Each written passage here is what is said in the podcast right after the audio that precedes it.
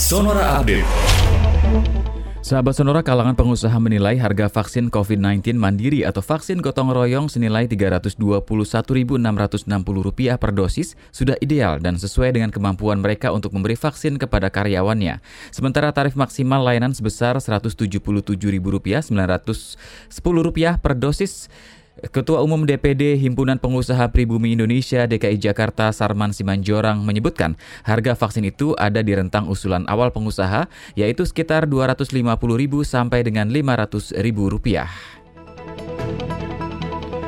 Menteri Pendayagunaan Aparatur Negara dan Reformasi Birokrasi Cahyo Kumolo memastikan memberikan sanksi disiplin bagi para aparatur sipil negara yang nekat mudik saat libur Hari Raya Idul Fitri 1442 Hijriah. Sanksi disiplin dapat berupa teguran, penurunan pangkat hingga pemecatan.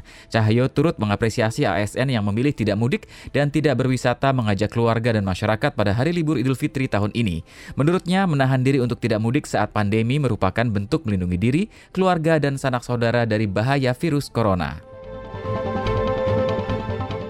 Majelis Umum Perserikatan Bangsa-Bangsa berencana mengajukan resolusi tidak mengikat yang mendesak penghentian seluruh kerjasama penjualan senjata kepada junta militer Myanmar. Usulan resolusi itu diajukan oleh Liechtenstein yang didukung oleh Amerika Serikat, Inggris, dan Uni Eropa.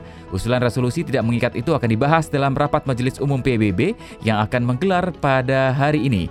Isi rancangan resolusi yang diajukan Liechtenstein itu adalah penghentian segera pasokan penjualan atau pengiriman senjata, amunisi, dan peralatan militer lainnya yang terkait dengan angkatan bersenjata Myanmar.